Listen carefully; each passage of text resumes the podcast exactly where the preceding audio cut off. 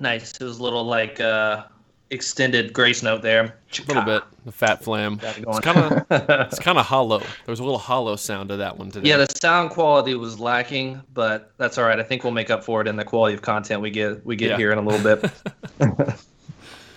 man, it But feels Mike, weird. what you been up to, man? I don't know. Just working. Things are opening back up around here in Louisville, although some states with COVID are Things are starting closing to back down. close back down. You know, young people can't stay out of the bars. You know, Yeah, it's getting hot out there. I just saw where Arizona was like, yeah, we're shutting back down for 30 days. I was like, woof, that sounds rough. that's So, but Not something and then I I, saw again. actually too, which will kind of reference our next guest too. I think Philadelphia governor said like masks are going to become like mandatory or something, uh, which I'm sure our guest can speak on here in a few minutes because that's where he is. what are they gonna Uh, are they gonna like ticket or fine people for not Dude. wearing a mask? I I don't know. We'll we'll see. Uh, well, We'll all right, see. that's a total topic that we're not going to get into on this podcast because we are not a political podcast, thankfully. So, welcome everyone to the Aged Out podcast. I'm one of your hosts, Mike Fantini, and with me, as always, is Evan Worrell. And hit subscribe on the YouTube channel, subscribe on Apple Podcasts and Spotify, follow on Facebook and Instagram, and hit us up on patreon.com slash aged out podcast if you want to provide any financial support.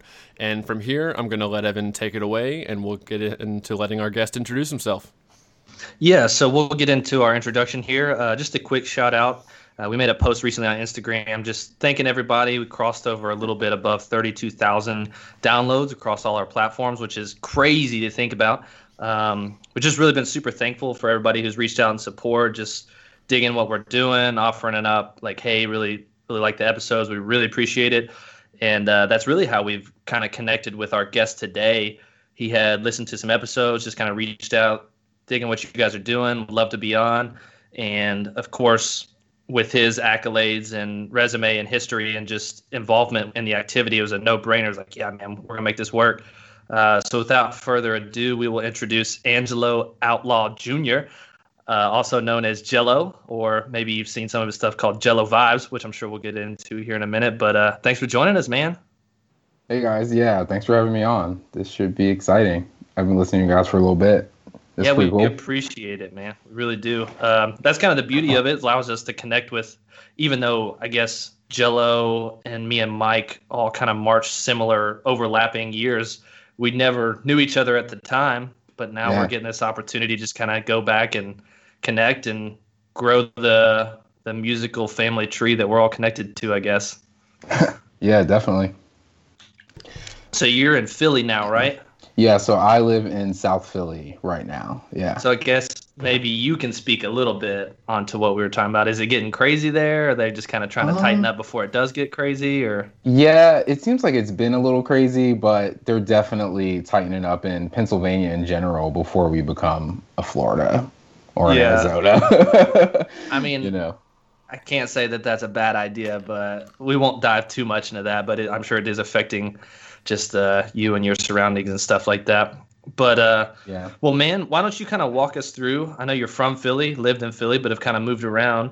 Why don't you walk us through just a little bit of uh, about yourself, like your introduction, like to music, maybe your introduction to uh, marching percussion, concert band percussion. What you're just kind of pathway, man. Take us through it. Yeah, definitely. Um, so probably started in third grade, you know, on the recorder vibe. Oh yeah, baby recorder. Yeah, all day. Um, and then in fourth grade, I played violin. My mom is a like prolific fiddle player. Um, she, uh, Cool. yeah, at one point during her career, she played in concert with Ray Charles. She's like amazing. Oh, that's what's uh, That's yeah, nuts. she's like, yeah, she's epic. Um, so yeah, I started with violin just naturally, just because my mom knew it. Um, and then fourth grade, I was just kind of like, I want to just hit things. I think I don't think me like plucking strings is for me. So yeah, fourth grade, I joined uh, percussion class, and uh, yeah, just did that all through elementary school, then all middle school, and then uh, high school comes around and I missed high school band auditions, I guess. I just like didn't know they were happening. I was just like, all right. So then I showed up just like late in the middle of band camp, which is like at the end of the summer, you know. And my band director was like, "There's no more places in the drum line, but there's places in the pit. Do you want to do it?" And I'm like, "Yeah, I guess. I mean, I want to be in band." So yeah, and this was uh, Jason Majorzak from uh, Upper Darby. I went to Upper Darby in high school, and uh, fantastic program.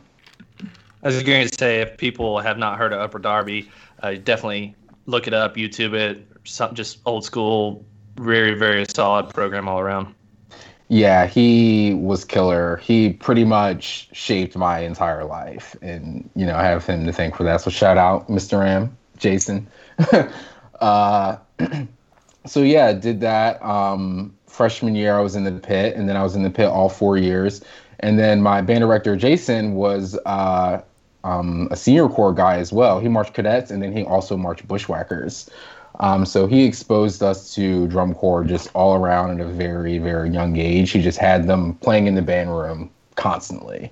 Um, so yeah, then I went on to audition for Bushwhackers actually in the cymbal line.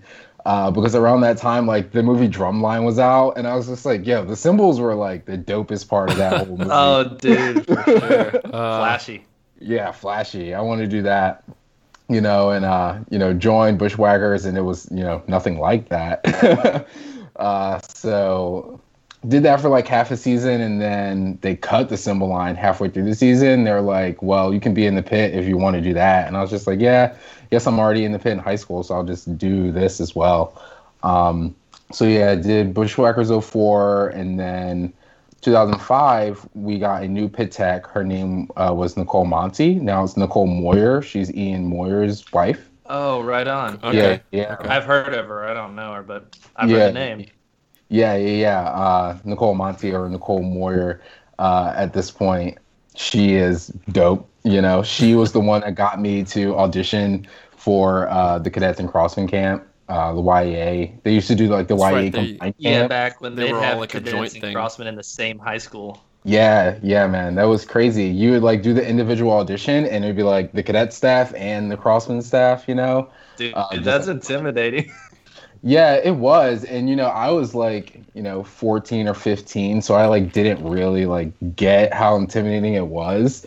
You know, I just like playing my shit. You know, um, That's almost maybe better, like just keeping you from getting as nervous just because you don't know the scope of the situation. Yeah, yeah, yeah, definitely. Um, got a call back for cr- Crossmen and cadets. Went back to Crossmen because I thought their uniforms were cooler. I did, wasn't really like digging the cadets vibe, so I didn't really get that one. Uh, How old were you at this point? Uh, this was so this was for the 05 season, so it was fall of 04. So I was I was 15. Yeah, so I was 15, 15. You got a call back for the cadets for the 05 season. Yeah, for the 05 season. Yeah. Thinking back, I'm like, holy shit, I should have That's went to pretty that. nuts. yeah. That's sick. Yeah. Um, so yeah, I went back to Crossmen, got like to the end, and then got cut. Just kind of got outplayed. Uh, so then 05, I marched Kiwanis Kavaliers uh, down in Florida. They're a Canadian based corps, but they rehearsed in Florida. Um, How'd you and, get hooked up random? with them then? Um, I so after I got cut from Crossmen, I literally just looked up all the Div 1 corps on DCI.org and sent out emails if anybody had spots, and they were like one of three. Oh, so nice. uh, yeah, just like went. My parents just allowed me to go, think maybe a little bit of a reckless move, but you know. Never supported, man. yeah, I just don't really think they knew what. Yeah, yeah. yeah, like, what yeah. Is like, it's like high school band, sure, all right. Right, whatever. it's just like professional marching band, like whatever. Um, yeah, so uh, March to 05, that season was, you know, I learned a lot during that season, but logistically, they were just a mess. You know, that was their last year. They folded after that. Uh, um, yeah, so they were just, we had two tour buses total. Staff was on the drum bus. Yeah, yikes. so that was, uh, yeah, it was a big yikes. um, so yeah, after that, went back to Crossmen, auditioned again, made it for 06 uh, that was a dope season. Radio show. If anybody's seen that, I was a newscaster at one point. Yeah. Show. Those those like early '90s to mid '90s, and then like through the mid 2000s and stuff. Crossmen were jamming, dude. yeah, man. Stuff. it was cool. It was a lot of fun. You know, the staff was the blast staff. You know, they were just you know epic to be around. So that was Oh, really heck yeah. That's awesome. yeah, yeah, that was really sick. Um, then 07, I tried to audition for Bluecoats. Again, made it to the end, got cut, just got outplayed straight up. It was nothing else.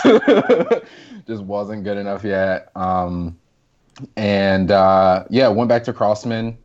Um, and that was their first year in Texas. That was their year leaving YEA. Oh, okay. Yeah, San Antonio. And that was a lot different. I didn't get along with that staff as much. I loved the pit staff. There were some old Cavies guys, and they were sick. Um, Cliff Crooms and Eric Caraway, you know, they are like insane players. Um, but I didn't really like any of the admin, or I didn't really like the way the corps was going, the direction.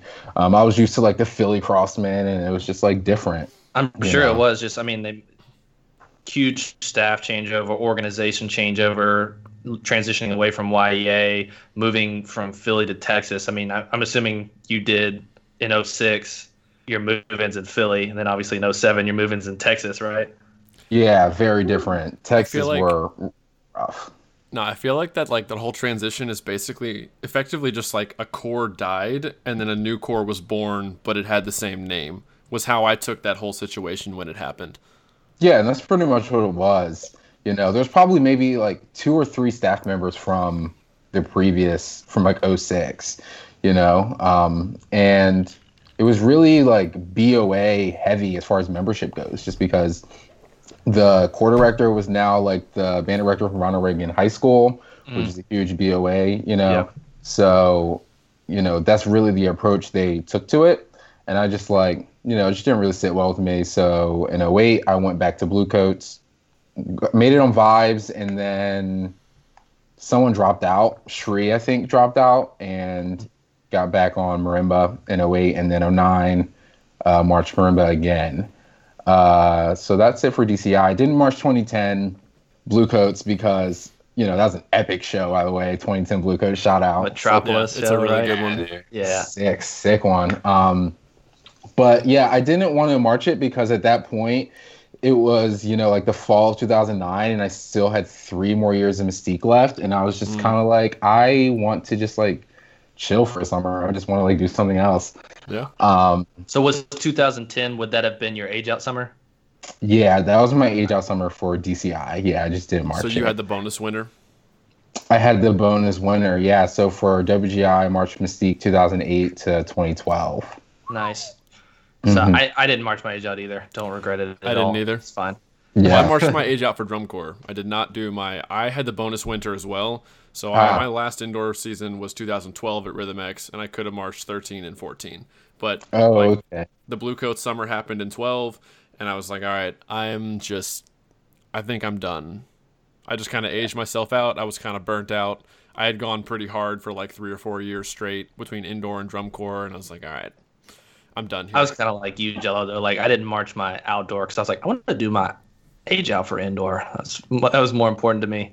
I don't know for Yeah. whatever, just personally, I was like, I want to, I want to age out indoor. I don't care about. Yeah, I felt like indoor is just a little more personal for me, and DCI was just, you know, I don't know. WGI It was- spoke to me more. yeah, not Yeah. to like my own story, but I was like weighing some college decisions, and I was like, well, I could either like do outdoor or indoor. Pretty much couldn't do both, so I was like, I chose indoor because that's what I personally liked more. But anyway, so yeah, you did uh, you did a little bit of a staff transition there with Blue Coats too. Of course, I guess it didn't affect you as much because Tom Rarick was already writing the book in 08, correct? yeah, No. Tom Rarick was writing the book, and Mike McIntosh was writing the battery book. Battery. Yeah, Yeah. yeah. And Tom just took over both. Yeah, Tom then just took over both in 09. That yeah. probably wasn't much of a change, really, as far as what you felt, I guess. Um, Yeah, it was. I mean, the book was harder for sure from 08 to 09, I would say. Because in 08, it was definitely more battery heavy. I mean, the 08 battery was insane. Stacked. it's a really good yeah, group. like they should have been in focus more than the pit, you know, rightfully so. You know, just like the, based on the talent. Um, but yeah, in 09, the pit was definitely fire. So we got a harder book. Yeah. nice. Cool, cool. Well, I mean, right to your strengths. I mean, Exactly. arranging 101, Yeah. I guess. Yep. yeah, exactly. So, and then, so then for indoor, obviously, you said um, how'd you get hooked up? Was that just through the Blue Coats connection through MCM, or like people, similar staff members, or people in the ensemble that you were members with that also march Mystique, or what? Um, yeah, so when I auditioned for Blue Coats in 07, I met someone named Claire Smith. Um, and she she made it in 07. We were both auditioning, and she was marching Mystique in 07 that year. Um, so I knew her from Mystique, and then you know, me being in Upper Darby, our band director would take us to WGI every year, and that's where I saw Mystique. It's where I saw, you know, Rhythm X, RCC, and just like this upper echelon of, you know, keyboard players, especially. And yeah, so after seeing Claire in 07 Mystique, I was like, yeah, I definitely want to march Mystique. Their front ensemble's banging. Yeah, yeah. Mystique's always had an insane pit. yeah, it's They've definitely stacked. carried that like I mean, very justifiable stereotype of like front ensemble excellence, which is cool. Yep. So you uh did you move then from Pennsylvania to to be a part of the group? Yeah, so that's an interesting story. Yeah, so I moved from uh, Pennsylvania. I got a scholarship to go to school in Florida, Florida A&M University. So Oh, I did nice. that, and then I commuted from Florida to Tennessee for a season. And I was like, Oh. this this is bullshit. I don't want to do this. How long of a Uh, drive was that? How long of a drive was that? It was, like it? eight and a half hours each Ugh. way, nine hours each Is- way. Evan, is that worse than what Travis, Dan, and Tom did in, in twelve or in eleven? It's probably about accurate from the group that came from Connecticut to do Rhythm X. I'd say it's pretty comparable. It's rough. Yeah, But they It's were you driving it by yourselves because they would carpool it with like three Yeah. people. Yeah, we had a crew. It was a Florida crew. Okay. But there was, yeah, I mean, Philly to X is pretty far, and there was definitely people from Philly, like Jules. I went to high school with Jules, and that was like Yeah, one of my best friends. Yeah, that was like one of my best friends growing up. Um, and like Wayne, I think, I think he was in the Philly area. Wayne okay, Gibson. Gibson. Yeah, yeah, I think Jules is like building rockets now or something like that. yeah. yeah, man, he is a rocket scientist, legit. Yeah. Yeah, Like actual title, rocket scientist. yeah. Yeah, I think so. That's yeah, awesome. like um, yeah, that's a haul, eight and a half hours. Phew. Yeah, it was rough. So I didn't want to do it. So then I moved to uh, Nashville to then just do Mystique. Um, and that was pretty awesome because there was, you know, Mystique always has a crew of people that are just kind of there um, that move there to do it. Mystique has a lot of implants, as do Rhythm X, I'm sure. Mm-hmm. Yeah, people yeah. that Yep. just don't live in the area, you know? Yep. Um, so yeah, I lived with a bunch of Mystique people and then just did Mystique just full out. It was a way better experience than driving from Florida. And so the Yeah, first, get- the, I'm sure not getting or getting done with a rehearsal on a Sunday afternoon, evening, and then like just being like a 30 minute drive to your house instead of being like, oh gosh, and, gonna then go. having to go to class. Yeah. so 08 was the season you drove for, right? yeah. And then 9, 10, 11, 12, you lived there? Lived there. Yeah. Okay. I, I we have to talk about Fantastique later, but we'll get to it eventually. Yeah. That was a wicked year. Yeah. Yeah. So 08, did you what'd you play? I played Vibes in 08 and 09. In 09, I auditioned for Marimba and got cut by a rookie. Uh, got outplayed again, just not ready. Um, and then 10, 11, 12, I played Marimba. That's what's up. But still, like, I feel like that's probably not a super unusual scenario for people who maybe march multiple years at Mystique Yeah. and like audition for marimba. Like, uh, not that it's a knock to play vibes in any mean. I mean, all the parts are still challenging, I'm sure, in their own Mhm. right. Um, but then like work your way up to something else, or maybe they stay like, oh, I like this. I like to rock the vibes here, so I'm going to stick with this. But Yeah. um, I think just kind of to revisit some of those instances that you've already spoken about, getting cut from Crossmen, marching Kiwanis, getting cut from Bluecoats, marching Crossmen, getting cut from Rimba, but marching Vibes. Like it sounds like you were just willing to do whatever you had to do or could do in order to keep getting better, instead of just Yeah. being like, oh, I'll take it off and just like try again next year. Um, was that kind of your mindset, or were you just more like, I just want to do it no matter what I get, or were were you kind of using it like, well, no matter what, I can use this experience to maybe get to what I do want? Yeah, and that's exactly it. I was just using that experience to just get, you know, to where I wanted. And, you know, for drum corps, it was Blue Coats for sure. Like, I always wanted to march Blue Coats. They are just still, to me, like one of the coolest corps out there. Um, And then they got uh, a vibe, that's for sure. It's a vibe, man. Mhm. Yeah, and you Mhm. know, when I was in high school, I noticed that vibe, and I wanted to do it. you know, so that was, uh, you know, seeing like Blue Coats 05, you know, Caravan, and just, Caravan. you know, just sick. You know, Oh, um, five and oh six, man. 05 and Connexus- 06. Yeah, There was that Connexus, uh, or was that what it's called? yeah, you're right. Yeah, I think. Yeah, they just like that backbeat with like those boom, boom, boom, Yeah. It's just Yeah. it hits you. Super. Yeah, writing is brilliant. Um, so yeah, that's why I auditioned in 07. But uh, yeah, so when I was, um, I just did Mystique as I knew I wanted to be marimba at Mystique. That was definitely a goal. So if I got cut, you know, to play vibes, that's fine. I just need to, you know, I still had three more years left to like make it. So for sure. persistence.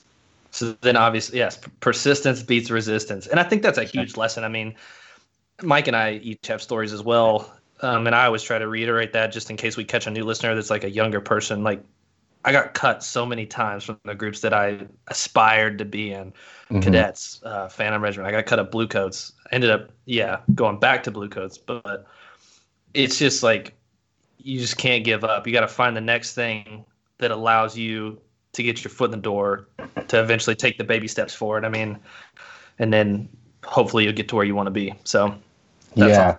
Persistence and definitely preparation, you know, is definitely like a a huge thing. Probably the times that I got cut, I probably just wasn't prepared enough, you know, or as much as the people that made it ahead of me.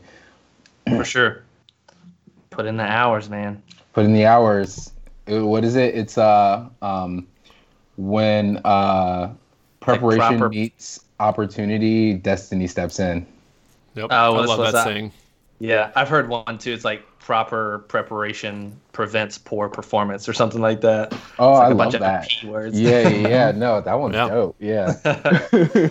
uh, I get tongue tied though. I was like, had to So- think about it.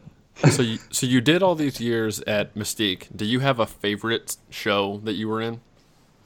Uh, that's a great question. Um, 2011, I would say, you know, is a really good show for me just because I think as a membership, we kind of like changed our lives for that show. But as far as like challenging goes, 2012 was definitely the hardest thing I ever played. That was New Tribe, right? Yeah, New Tribe. That was definitely the hardest show I've ever done. But 2011 was definitely like 2011, you're talking Yeah. mantra. mantra. Yeah. Just for those who may be like, what's 2011? Uh, yeah, people shaving their heads, like just committing all out, like yeah. You guys marching barefoot in a battery. You bought in big time, and th- that that show always barefoot. struck me as just just so well designed, so clean, like from a performance standpoint, and just like to look at. Like everything, all the pieces just were designed well, and they all fit into place in the way they needed to. To, to come together as a package for you all to just kick everyone's butts pretty much. You won prelims and finals, right? Yeah, we Okay, won yeah. both. Yeah. yeah, it was just two days back then. Yeah, right. Um, through- yeah, Back yeah. in the old yeah. days, you know.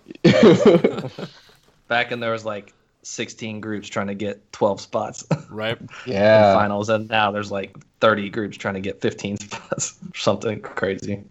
Yeah, and that's really crazy. There's just a lot more groups. Exploded, man. Yeah. So 12 is the hardest book. 11, obviously a changing it, and I think that that sort of buy-in from the membership is always going to be exuded through the performance. I mean, you could just tell, like whenever a group steps on the field, shows that remind me of that, or like um, that of 2011, you guys, uh, 2013 Rhythm X, 2015 RCC. Like, there's just an aura or an energy around the group. Yeah, I would definitely on the, on agree the floor. with all of those shows. Yeah, definitely. that you're just like, oh man, there's something different about this. Like everybody's Mm-hmm. really, really good, but there's just something. There's just something to this. yeah, like they're about to win. Yeah, for sure.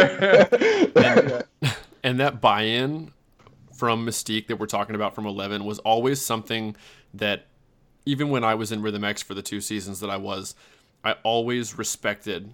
Even though there's there's there was a rivalry, there kind of is one now. Like it's who knows if it's really real. I don't know, but yeah. it's one of those things that no matter how much we were like salty that you all beat us, I was like, man, they're they go after it. And there's no better way to put it. Like when they have a show theme like mantra, like you said, everybody shaved their heads. Like everything is bought into from the way you all just walked around the lot. And that whole vibe just followed you all everywhere. And that consistency of everything and a group buy in is something I've always respected about Mystique. Oh yeah, yeah. That was uh definitely a, a dope year. We um every morning we meditated together as a group. Really? Um, yeah, we did. Uh, there's a couple times the staff would bring in a yoga teacher and we just have like a yoga session, just like the whole group. We went to, we saw um, a Sikh called Sadhguru um, and really like dove into that culture like hardcore. It was Wow. like, yeah, That's it was really sick. intense. Yeah. Yeah, Dude. it was really awesome. Ooh, that- dude, that's dope. That gives me chills thinking about it. That's cool. Yeah. And Uh, so I think so that you- there. Go to ahead, allude- go ahead, Evan. To I guess expand on what Mike was saying. I think that there always was a healthy rivalry. I mean, if you're a member and you're competing, you obviously want to you want to win. I mean, you wa- Yeah. you want to do as best as you can. I mean, not to like say that winning encapsulates like the success of a season, but I mean, you do want to you do want to try to win. I think, but Yeah. I mean, So- it's a competitive activity at the end of the day. yeah, for sure. Yeah, but I mean, it's would so say it subjective that like it's not like you're really playing against the other groups as much as you're playing against yourself and like how good you can be to hopefully get credit. So Yeah, exactly. I mean, the people in Rhythm X at the time that I was marching, I was, you know, marching with them a couple months before at Bluecoats, you know, or, you know, competing against Jules, where that was like my best friend from my childhood. you know, yeah, yeah. you know, sure. it's just like, yeah, once you're in the group, I would say it's healthy. Yeah. I don't even And, know like- if it's there now, you know. I don't either. I, I, am not sure. I think it. I think it has kind of dissipated a little bit from maybe what it was in the 05, 6, 7 maybe era. yeah. as far as like some of the shenanigans that happened. Because I mean, I was friends with people in those groups, uh, like Luke Willingham and stuff like that, and Yeah. um, TJ Chiquette, who we've become better friends now that it's like we've aged out. But either way, let's kind of backtrack to to 2010 because that was Yes. such a unique show that Yeah. I don't think that I appreciated. mm, like nearly as much as I do now, like going back and watching it. Obviously, then I was in Rhythm X that year, and so we were like, "No, we just want to beat them." Um, It's a healthy and competition, like, man. That was my my mindset. What was Rhythm X 2010 actually? the inspired show where we Oh. won every show except the last one? Yeah, Except the I remember that. Yeah, that was the year Justin Lewis was in that, right? Was Uh, he was in in a- no He was in a nine. nine was was his last year. that show. That was I was living with him at that time. 2010 was the year that Jules was the uh, Santa Marimba. yeah, which he So- killed it. Yeah, So you guys are going through, I guess, if you were just looking at that show on surface level, like you would, you would see a lot of things that are kind of quirky or kind of wild about it. Like obviously the costuming itself. Like what's kind of walk us through that season and you guys being like, oh, these are the costumes we're going to wear, and you're just like, okay, like, and this is the show, and this is what it is. yeah. I mean, when they first presented the show to us, it was kind of like a circus type theme, you know, and then it wasn't really like super defined. Like other times with some Mystique shows, you know, like Mantra or even 2012, when they present the show, it, there's more like defined lines, I would say. Um, with 2010, it seemed just more of like a blob, like, you know. Um, we have some really sick music, you know. Eric Johnson writing the pit beats is always just going to be insane. Um, and yeah, when we got the costumes, we were shocked. We were like, "This is, you know, what what it, what are these?" Um, so they were, uh, yeah, it was really really weird. And then we tried a bunch of things with like face paint and stuff like that, and it was really weird. And that show went through a lot of changes musically as well. I would say like 2010 and 2008 are probably like the top years that just the music changed so much. With us changing like full movements during the season, just like this movement doesn't work, you know. um, but yeah, it was you know it's definitely a wacky show, definitely a tough show, um, or a tough year. The front ensemble was actually like homeless a lot of that year. Like we didn't have a place to stay after rehearsal. We would like get hotels and like chip in and like oh dang! yeah, it was like really rough on like the membership that year. Um, but yeah, it was definitely you know looking back on it, it was it was wacky. I think we could have even taken it a little further, you know, as a as a front ensemble. Um, but yeah, it's just a lot of shenanigans. How crazy can we make it? You know? Yeah, yeah, for sure. And I think like the perspective of what I had as a member competing against it, like we were all just like, man, they look goofy as hell. Like, what are they doing? but now, like going back and like watching it as like an instructor myself or like a teacher, mm-hmm. um, you kind of realize more of the nuance and stuff. Because like at the time, we're like, like how are they even close to us? But then like I go back now, I'm like, okay, like clearly I was just looking at it through a super biased lens, but mm-hmm. it was pretty wild. Like I go back and watch that show now, I was like, man, there's like a lot more deeper, darker like stuff going on. yeah, that show is very, very trippy, and there was so so many layers to that. That was probably our last hand painted floor as well. I think we all we hand painted that floor. Oh, and all the backdrops as well. The whole backdrop scene was hand painted by the members. Um, I just so that remember was pretty sick. in the in that season, I was marching an open class group, and I would watch you guys like set up and tear down before and after the performance, and I'm like, man, that has to suck. Like the yeah, batteries, like chickens with their heads cut off, trying to get everything set up. And wasn't there a yeah. show where like those backdrops, like one of them fell over in the middle of the show? Yeah, it was a regional. I think, I think it was Dayton regional, maybe, or maybe it was Indy. It was rough. Yeah, that, was, that show just like fell apart. That's what the regionals are for. You got to iron out all the kinks. Exactly. Exactly. yeah. Yeah, we like redesigned that entire backdrop. Like those backdrops where they fell, those were not the ones we used at finals. Hmm. Probably yeah, a good move. Ones. Yeah, Probably just different ones completely. Burn them, get rid of them. Yeah. So you obviously obviously had super uh, a lot of success as a member, both outdoor and indoor. So then you start transitioning into your teaching, uh, life after aging out, which is kind of the, uh, bittersweet moment, but yeah. it's all good. Uh, and then you end up teaching right after that at BK. Was that right after you aged out of indoor? Yeah, so I taught BK in. uh, I took that summer off, so I didn't teach DCI 12. Okay. So I started teaching um, DCI in 13. Uh, Josh Nelson, the director for Mystique, um, asked me to teach Blue Knights with him. He marched Blue Knights back in the day, so he had some connections there. Um, okay. You know, with like Ralph Hardimon. Is, was. Ralph the caption head then? No, Brian Stevens was the caption head. He oh, was uh, from Academy uh, before then. Uh, but um, yeah, Ralph was always there and always around, kicking it. You know, Ralph is badass. Yeah. Dude, just super chill. super chill. The best. um, and so that was for 13, 13 14, yeah. 15, 16. Yeah. And in 14 is when the percussion staff changeover happened. So they kept the entire front ensemble staff, but brought in um, Mike Jackson and Kevin Shah. Yeah. And like that whole crew. Yeah. And that was like, you know, That's a complete what's up, you know, and like yeah. 13, we got 14th place. When they came in, we got sixth place in drums. that's what that's what Mike Jackson does, man. Yeah, dude. He's good are, at he's good at what he does. Yeah, they're brilliant. Yep. Kevin Shah just, you know, unbelievable. You know, working with them was unbelievable. Kevin Shah was the sound guy, right? He was the sound guy and wrote the whole front ensemble book. Oh, Shah yeah. wrote the book? Wrote the book, yeah. Oh wow. I did just not know that. Speaking of, uh, just speaking too of like a vibe, like that we were talking earlier about like the blue coats, like they have a vibe, like obviously, but like what Mike Jackson and Kevin were able to do with uh, the Blue Knights, and also obviously like with Broken City, it's a vibe too. It's different, mm-hmm. but like when you step in front of like a group that they have their finger on, you can just tell like, yeah, this is something kind of just unique and very, very deep.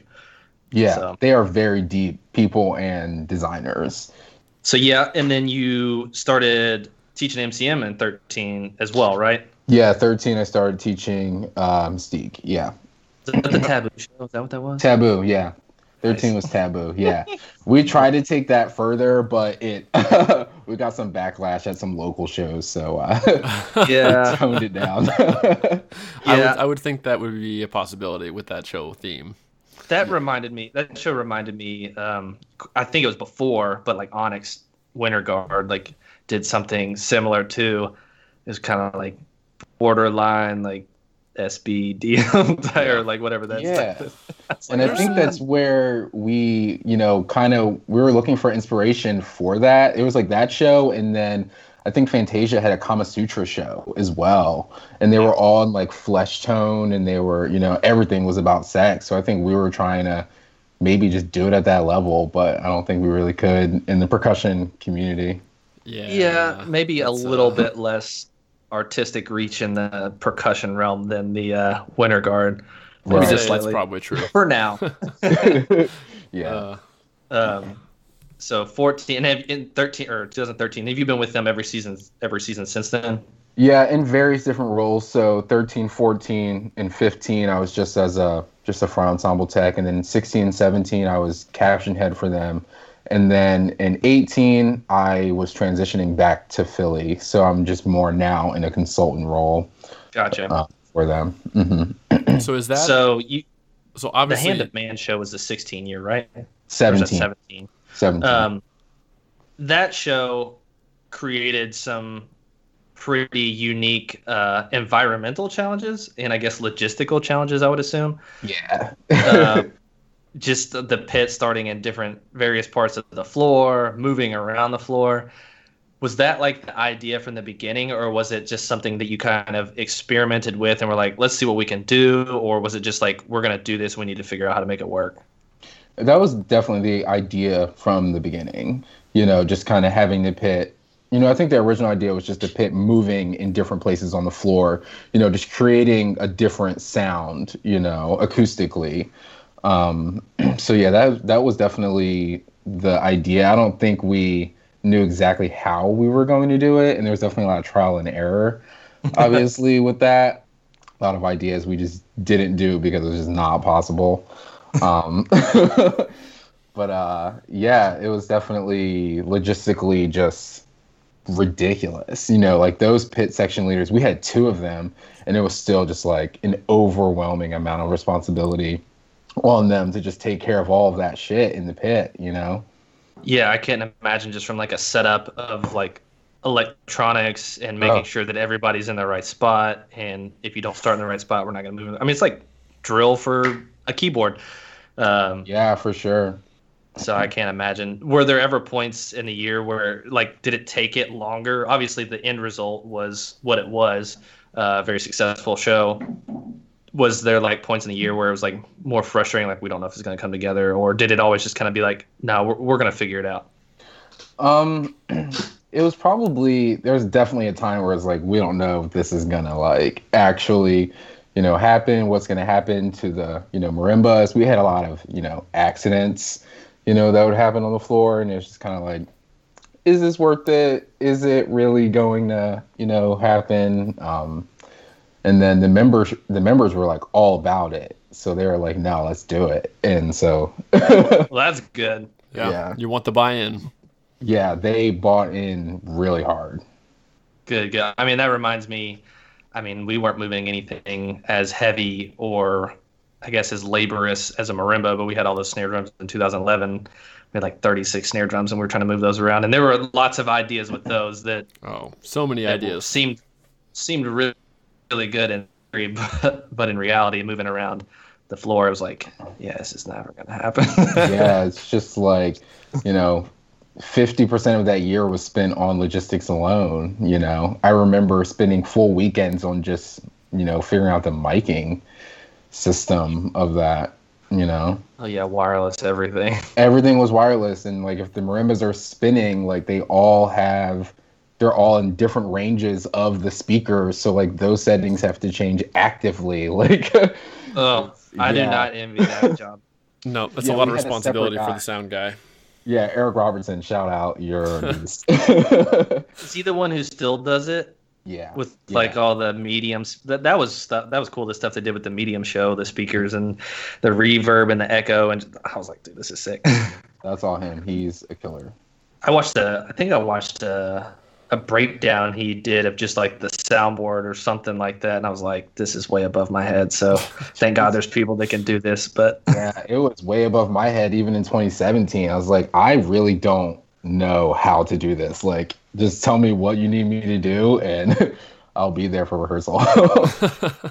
I guess that's a good segue too into like the topic of the evolution of the front ensemble. Like obviously you've had a pretty spanning timeline of not just high school, but like starting Bushwhackers, Kiwanis Kavaliers, 06, Crossmen, really diving into super competitive world class to over a decade later with like indoor and the evolution of like what the front ensemble has been. Do you personally think that or I guess like just give us like your personal feelings on it, like the benefits, like the pros and maybe even the cons of it, of like the miking, the all the electronics, just everything. Yeah, I think um, you know when you have no mics. You know, I started Mystique in 08. We had no mics in 09. Was our first year with mics. Um, I just think it's a lot easier on the membership. you know, it's this is less stressful, less things to worry about. Um, you know, mics cutting out, electronics cutting out. I would say that's probably one of the cons um, of where you know WGI and DCI has kind of gone. It wasn't you know you never really watched a show and then like you didn't like hear what was supposed to happen. You know nowadays like you'll have samples cut out. You know and it's just like that sample described the whole show. You know what I mean? Or it's like you know you can't hear the keyboards at all because they're they're not mics because the mics broke and now you have like a balance issue that you haven't been rehearsing all year you're not getting judged properly um, but on the contrary, if you do, you know, have success with it, I think that you know you can have more intricate music, especially in the front ensemble, because a lot of those inner parts just won't really be heard over battery instruments, just acoustically without them being mic'd. Um, so yeah, I think it's uh, you know, a, a, I think I think it's a good thing. You know, I think it's especially seeing how where like front ensembles were and where batteries were in like 2004 for instance to where they are now i feel like front ensembles have had a greater evolution than like batteries have. Um, and i think electronics has you know played a huge part in that for sure. How do you guys feel about it? Well i, I mean i agree. Obviously mike and i would probably both say that we don't have the expertise in that just because we didn't do it um, Took the words right I, out of my mouth. I think the nuance that you can catch, um, especially in like the increased ranges that you're able to hear, uh, both on the low end and the high end from mm-hmm. a lot of the instruments, uh, and then just also the implementation on like how resonant and warm you can make the instrument like closer to like a concert percussion setting, uh, to where it's like maybe what it was built for. How about that? Um, right. You can just like definitely increase the expression um, I guess that makes a lot of sense too. You talking about the miking system issues, like if you have been practicing this all season with microphones at a low dynamic, and then they cut out, like obviously it just completely goes away because you just can't hear it. You've been practicing for this soft, warm sound at this low end, and now you don't have the mic, so it's just nowhere to be found. That obviously people have heard the phrase "live and die" by the electronics, I guess. Yeah, um, um, and it's you know it's definitely uh, you know it, Mystique firsthand has experienced that 2015. You know, like our TVs just did not work. Oh you know, yeah, that Actually, was like the show. show. Yeah, that was the show. It was like the TVs, and they were just you know not on, and you know it didn't. We dropped from second to fourth. I think. I think we got fourth that year, from prelims to finals. Yeah, it was. I think we actually swapped with X I think X was in fourth, and then they got second. It was like oh, uh, was I don't remember what show that was. Was fifteen the Alpha? Maybe. Mm, no, it, well, it one door opens. I think. Was yeah. it the eleven snare drum year? Yeah. I think so. Actually. Yeah, yeah I think it was. Yeah, but uh, yeah, that was in that instance, we died by the electronics. I mean, that, you hate to it see does it. suck, and some people, I guess, some people could make the argument like, "Oh, well, the show's like you what you were talking about. The judges knew what was supposed to happen. It's like, well, that's technically not what you're supposed to do, though. Yeah. You're supposed to judge yeah. on what it is, not what it's supposed to be. Because yeah. I mean, in theory, if you're judging on what it's supposed to be, then you'd be like, well, this book is amazing. It's supposed to be mm-hmm. awesome if it was played clean but it's not. Or so I mean, you can't right. really exactly. Yeah, you have to you know give show points. the nine. Yeah, exactly. but yeah, it's uh, yeah, I think the evolution has been you know drastic for front ensembles, um, especially in the past ten years, um, and just electronics in the activity in general have just you know chilled a lot, especially in you know DCI, like miking horn lines and you know all of that's like super intense and sound manipulation and stuff. Yeah, you know, it does give you just a lot more opportunity um, as far as like artistically what you're able to create. Uh, but I do think at some point, me personally, I'm like, do we do we need to mic the crown horn line or the BD horn line? I think we can hear them. Like it's all right. Uh, yeah, and that's yeah, and that's kind of where I'm at too. But then from like a judging point, like, do they judge them the same? Because if I heard a pit that was mic'd and a pit that wasn't mic'd, I would have a hard time comparing. True, that's a good point. You know what I mean? I just really wouldn't hear everything. You know, especially yeah. now that judging has changed with the rules outdoor at least. Um, I think if they, and I know we talked about this somewhat with Dan on our Flow podcast that we did with him, and I agree. Like if they were going to give like a true apples to apples judging comparison, they would just keep the judge in the box like ten rows up, like they do in WGI. Like he would get the same read on every single group, not like oh I was behind the front ensemble trying to catch the battery and miss this. I mean, you would just get you would get the the show. You would see the entire show the way they designed it, but I don't make those decisions, obviously. So it's above yeah. our pay grade. yeah. But anyway, so um, I wanna I wanna piggyback off this conversation and take it in a, a little bit different direction, somewhat. So obviously, you marsh Mystique a lot. You've taught Mystique a lot. I said earlier, a few times probably, that Mystique's pit has always maintained a level of excellence that you, you can you can't not appreciate if I said that right. Like what is the secret sauce? I know that's kind of a loaded question. Is it consistency of staff? Is it there was a culture established a while ago and then the, the techs and the staff continue to be people that have gone through the Mystique system to maintain that level of consistency? Like, how do yeah. you guys put that level of excellence every single year, even when potentially maybe the talent levels, the average talent levels of the members obviously it's going to ebb and flow like every group every year. So how what do you all do? Well, what do you, what do you eat? Are you eating Wheaties? Like what's going on? um, maybe a little bit of Wheaties. Probably a lot of ramen because of For sure. Because when you're marching, you're poor. right. Um, but yeah, I think it's you know probably a little bit of all of that. The the staff is super selective of who we bring on.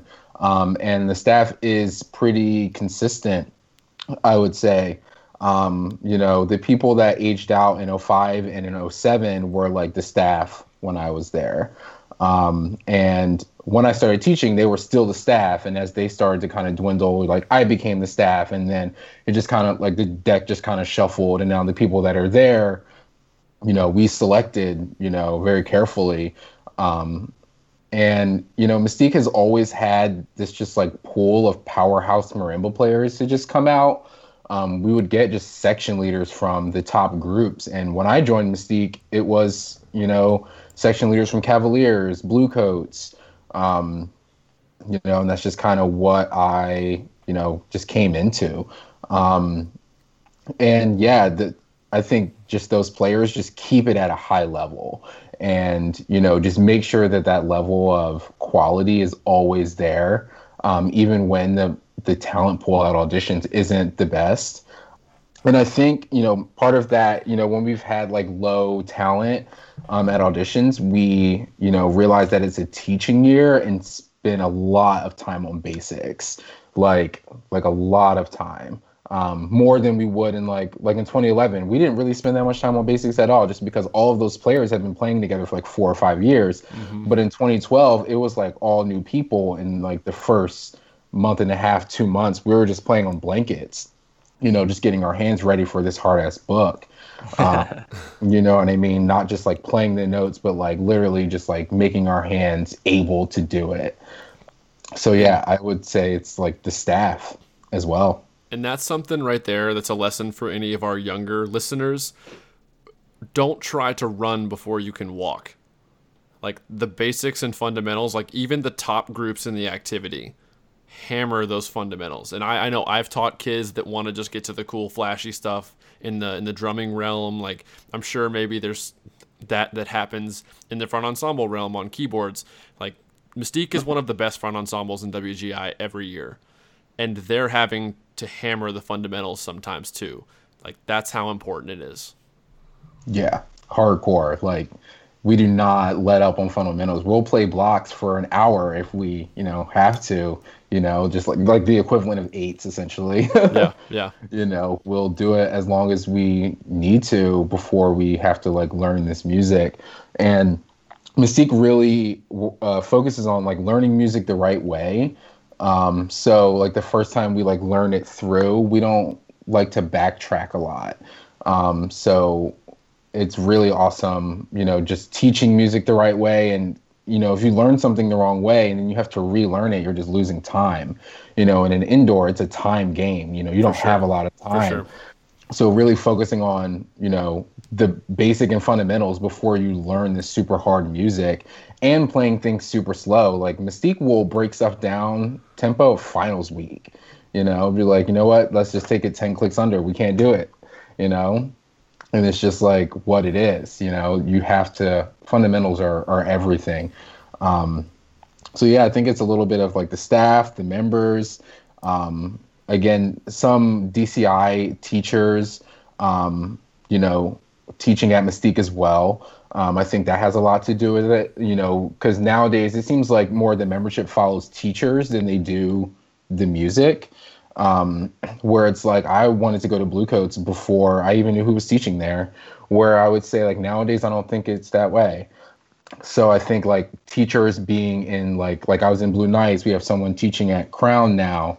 Um, there's people teaching at Phantom and Madison. They're brought in a bunch of those cats in like the 15, 14 years. And really just like that that crossover really just helps out. Like craig loeffler i think you guys know craig loeffler you know he i know the name know, yeah. Oh, okay yeah he was section leader for Tall, blue coats yeah section leader for blue coats in 05 march mystique 04 to 07 um, and then taught mystique probably up until 14 um, so taught me amanda yeah he's married to amanda yeah, yeah. Who, he taught blue coats in 12 too when I was on. Oh tour. yeah, yeah, yeah. That's right. He went back to coats. Yep. Yeah, for sure. Yeah, Amanda also. Shout out to her. She's my birthday twin. I love her. nice. I met her in like 2005 when I was at Kiwanis, and she was marching Cap Reg. be like go way nice. back. Yeah. Yeah, she marched with me in 2010. Sick. Yeah, she is uh, a badass. I love her. Um, but yeah, like people like Craig, you know, and then yeah, Craig marching Bluecoats, you know, bringing in some of those members, you know, um, like Alex Liu, um, coming into Mystique and killing it, you know, so just the staff really, you know, having a lot of pull in DCI and really able to like craft members, you know, because in DCI you can just like practice so much. You can do fundamentals for a week. Yeah, yeah, yeah. you got the you time. I mean? yep. You have so much time. Um, so yeah, really just having the staff come through that way, I think has just kept up the excellence. I think that's a good point. I mean, now that you said that, thinking back on it, there were groups that I was attracted to because it was the group, like the cadets. Like, oh, I just love, I love the cadets. Like, obviously, Tom Aungst was sure. associated with the cadets, and that yeah. was part of it. But I just loved like the cadets. But now a lot of people are more staff loyal. Like, for instance, like Crown had a shakeup a few years ago where some of their staff, like they had that whole Boston where they brought in people from oh, yeah. cadets and Crown, and a lot of those Crown Guard folks just went left Crown to go to Boston because their staff went. And they liked the staff, um, and right. I think that was, I think that impacts people like the experience that you get from the people who you're teaching is or who are teaching you is huge. Um, so yeah, that makes a lot of sense to me. But and like that continuity, like you were saying, like the people that were teaching when you were a member were teaching as you were teaching after you aged out, and then kind of like it was a good transition of like that same culture and same kind of like understanding of the organization and how it operates. I think that's a big big deal, um, just to keep the continuity. And obviously, once a culture is established like that, like the front ensemble, the Mystique, that's going to attract some people too, or oh, the RCC quad line or the Bluecoats bass line now these days. I mean, those sort of things kind Yeah. of be, kind of create their own little like vortex to suck people in, I guess. Yeah, for sure. Yeah, definitely. um, kind of switch gears a little bit, unless Mike's got anything else with the marching side of things. No, go right ahead. All right. So, obviously, uh, in doing some research on you, sir, um, I came across some stuff. You have, I guess it's a website, or is it like your um, production stuff called Jello Vibes? Is that right? Yeah, Jello Vibes is my uh, current music project. Cool, cool, cool. So obviously, I came across that, uh, listened to some of the music, and had just found some other stuff or interviews that you've done. So you're creating music, and obviously, you probably had like an impact on the music that you like, inspiring what you currently do. But kind of take us through that, like before we get into what you're doing now, like some music that you were impacted by early on in your life, like genres or artists or anything like that. Yeah, um, yeah. Growing up, I'd probably say my parents were hip hop and R and B focused. Hip hop being my dad. You know, my dad's the one who showed me, you know, Biggie Smalls and Tupac. You know, and the Roots. Um, You know, so I, I was just like really fortunate. You know, that my parents had like excellent taste, and my mom, you know, more on like the Michael Jackson, Whitney Houston, um, Toni Braxton, just Lauryn Yeah. Hill R and B side heavy. Um, and that really uh you know you know shaped my you know younger music playlist so to speak you know if you were to look at my ipod it was probably hip hop and neo soul r&b um you know but then when i got into drum corps you know which i think is just tying this a little bit back to marching i think is super awesome about drum corps is that you just get introduced to so many different types of music um, I didn't really know a lot about like rock or indie or like I was just never really like introduced to it. Um, and that really, you know, just expanded, you know, my just my realm, you know, Sufjan Stevens and like, you know, all that. Um, you know, and I really just, you know, kind of veered off into um, the like dubstep realm for a second. You know, electronic dubstep like came like came up, and I was like super huge into dubstep because it's so rhythmic. You know what I mean? like Yeah, it's just like all rhythms. I was just like, yo, I can like play to this. I can like play rhythms to this. Um, so like that was really cool, and then like that led me onto like heavy metal. Coincidentally, yeah, and I was just like super into um, you know, heavy heavy metal and found like animals as leaders and like, you know, that whole um, you know, that whole realm. And now I'm just kind of like all over the place, you know. Um, I would probably say my focus now is uh, glitch hop.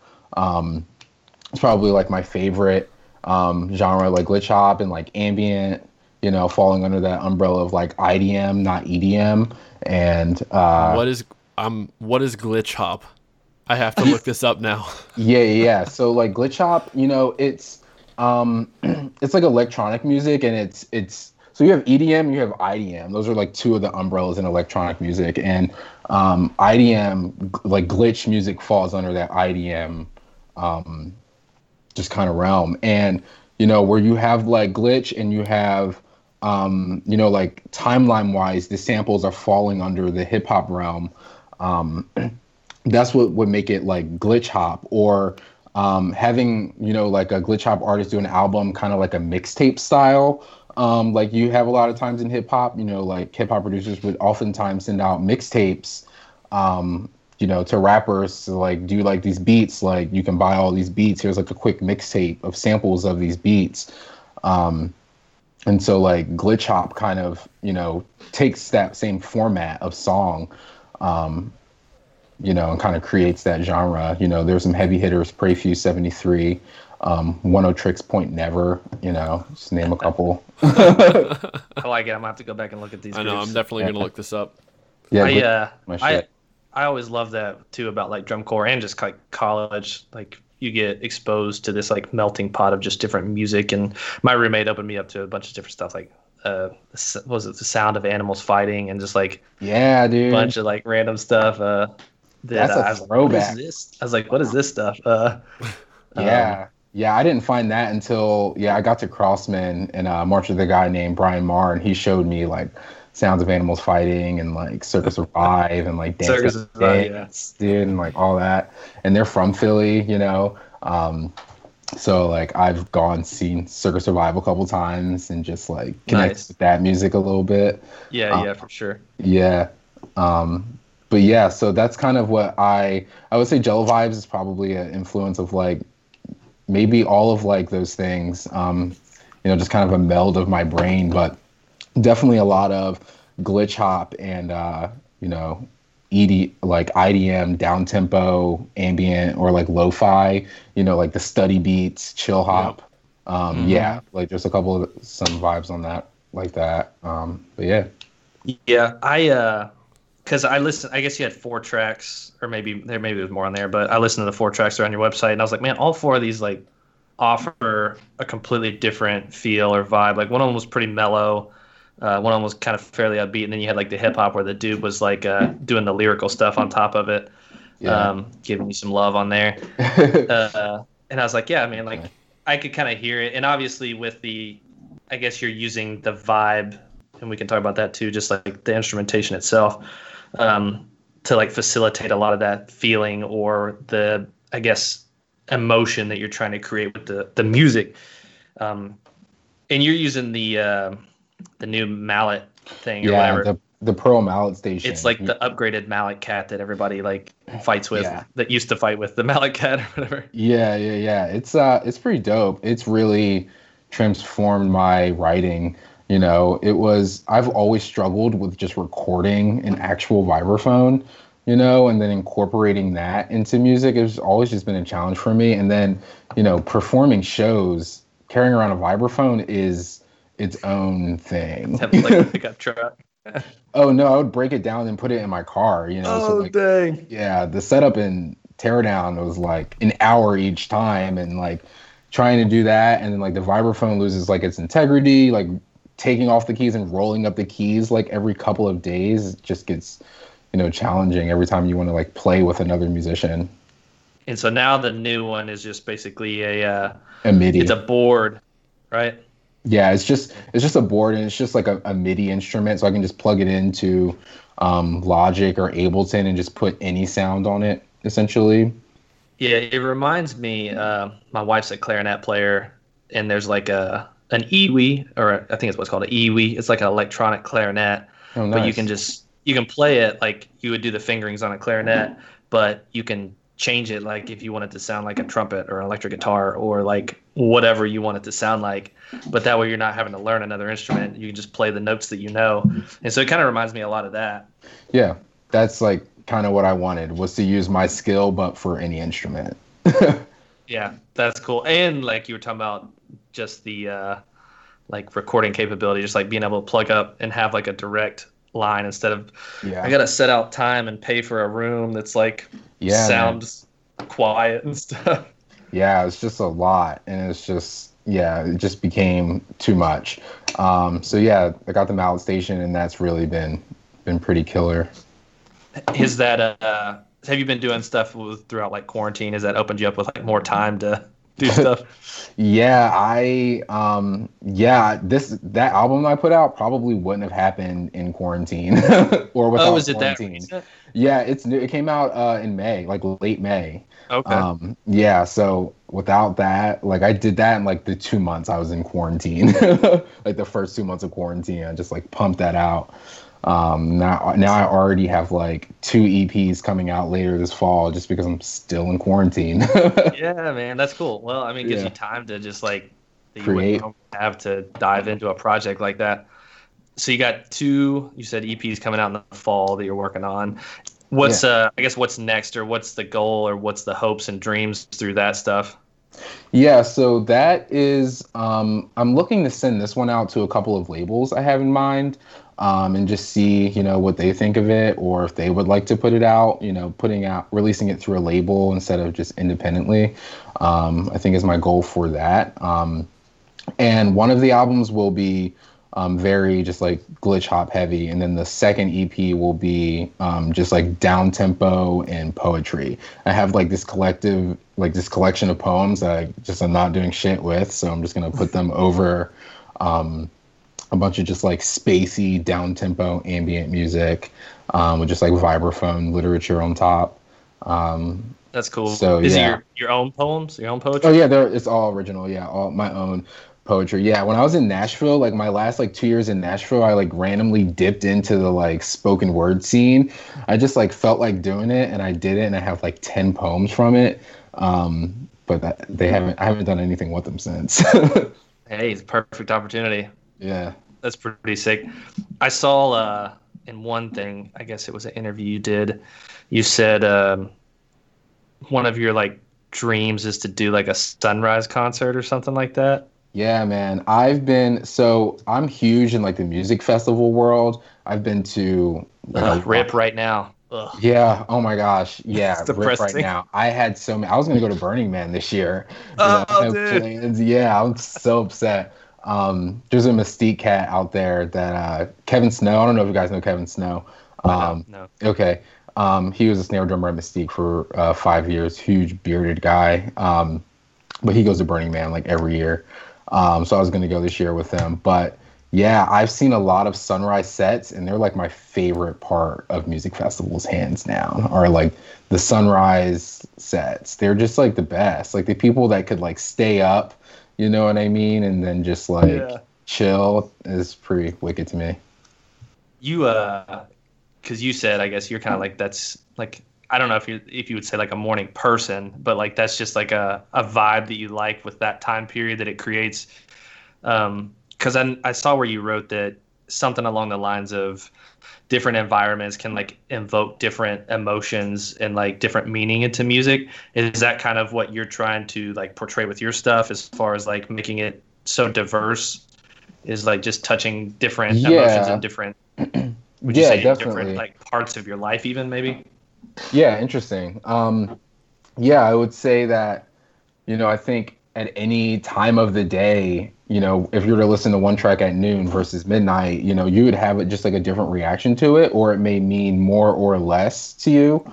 Um, I think with, you know, from like 5 to like 8 a.m., music is like really, really sensitive to your brain. At least it is for me.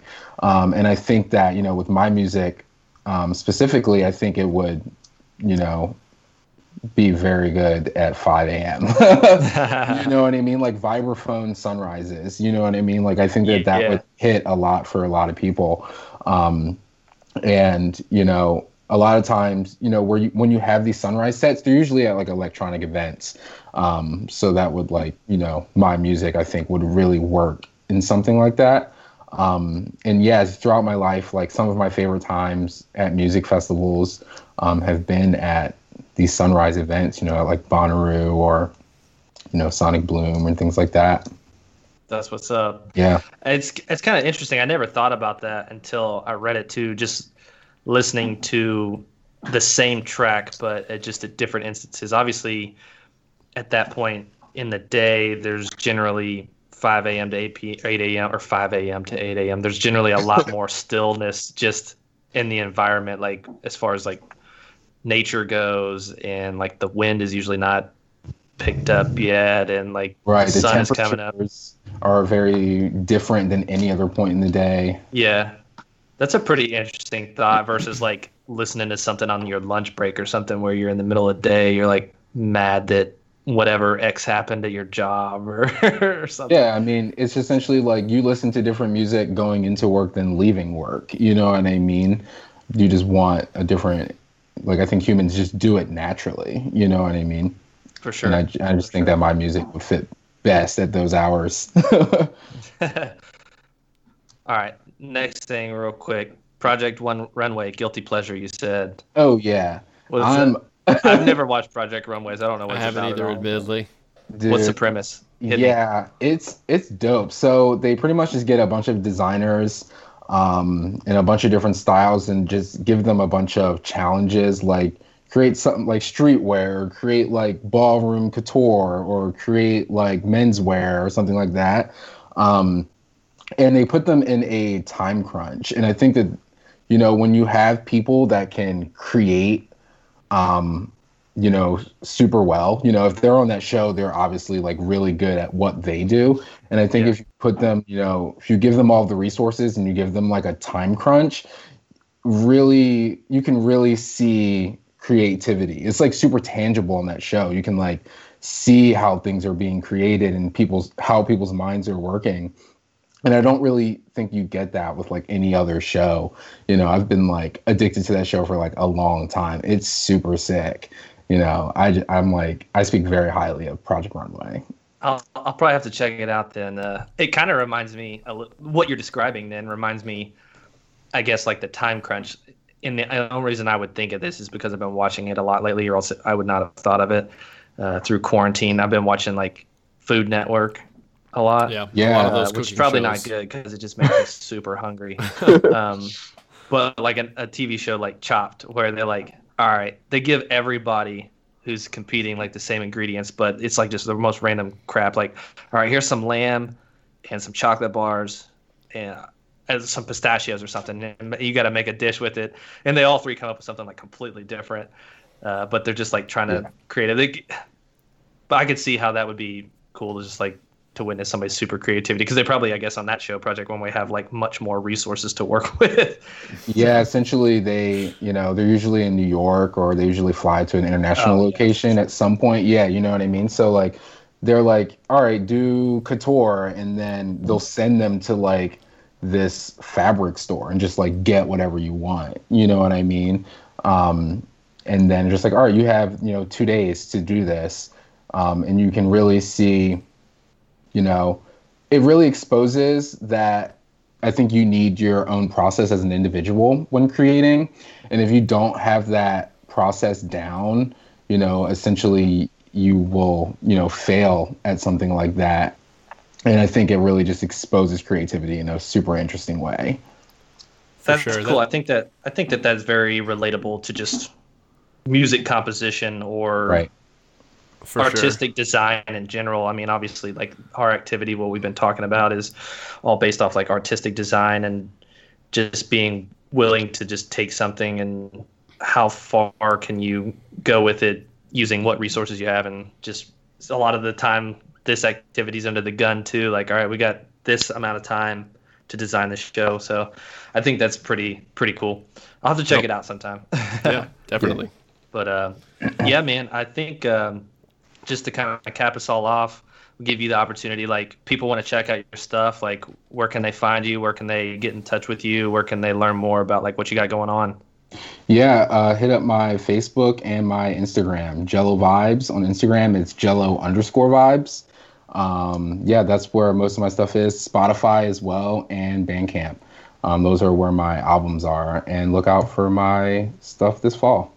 Cool. Yeah, cool. we'll be anxious to check it out, man. Yeah, Definitely cool. will we'll do that. Well, dude, it. like, I really, really, Mike and I appreciate you Yep. reaching out to us. Uh, just being like, hey, man, like, let, let's get together and chat. Like, Yeah, you guys I are think that badass. that's- I think that's the No, we beauty of this it. thing. Uh, we've talked, we've been able to talk to people just otherwise wouldn't have, or just get to know some other dudes uh, and just spread the love. So Yep. I Yeah. personally enjoyed the window into Mystique's greatness. so Nice. don't hate me, Rhythm X fans watching. We, we already talked about that. It's it's a healthy competition between the two groups. we respect each yeah. other, even if we want to beat each other. Oh, for sure. Yeah. Um, also, uh, Mike, um, Griffin says, "What's up?" Uh, do, Griffin. do you live with him? Oh no, no. Griffin is just like my homie. I uh, um, I was just in his wedding. He's like one of my best friends. Okay, yeah, Griffin's a really awesome guy. So Griffin Yeah. Hood, that's who you're talking about, right? Yeah, yeah. Griffin Hood. I marched with Griffin. It was blue blue stars, right?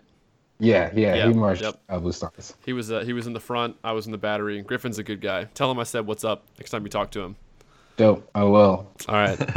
so, you got anything, Evan? nah, man, I'm good. right, let's wrap this sucker up. So Well, thanks, guys. This was no, yeah. really dope. Dick, thanks everyone. I'll reiterate the spiel from the beginning. Hit subscribe on YouTube, subscribe on Spotify, Apple Podcasts, whichever you prefer. But we're getting close to 500 subs on YouTube, so hit it there if you haven't yet. Like the video on YouTube. Uh, follow on Instagram and Facebook to never miss an update on the podcast. Hit us up on patreon.com slash aged out podcast if you want to support us financially. And other than that, Jello, this has been amazing and we will see everybody in a couple weeks with the next episode. Peace. Peace out.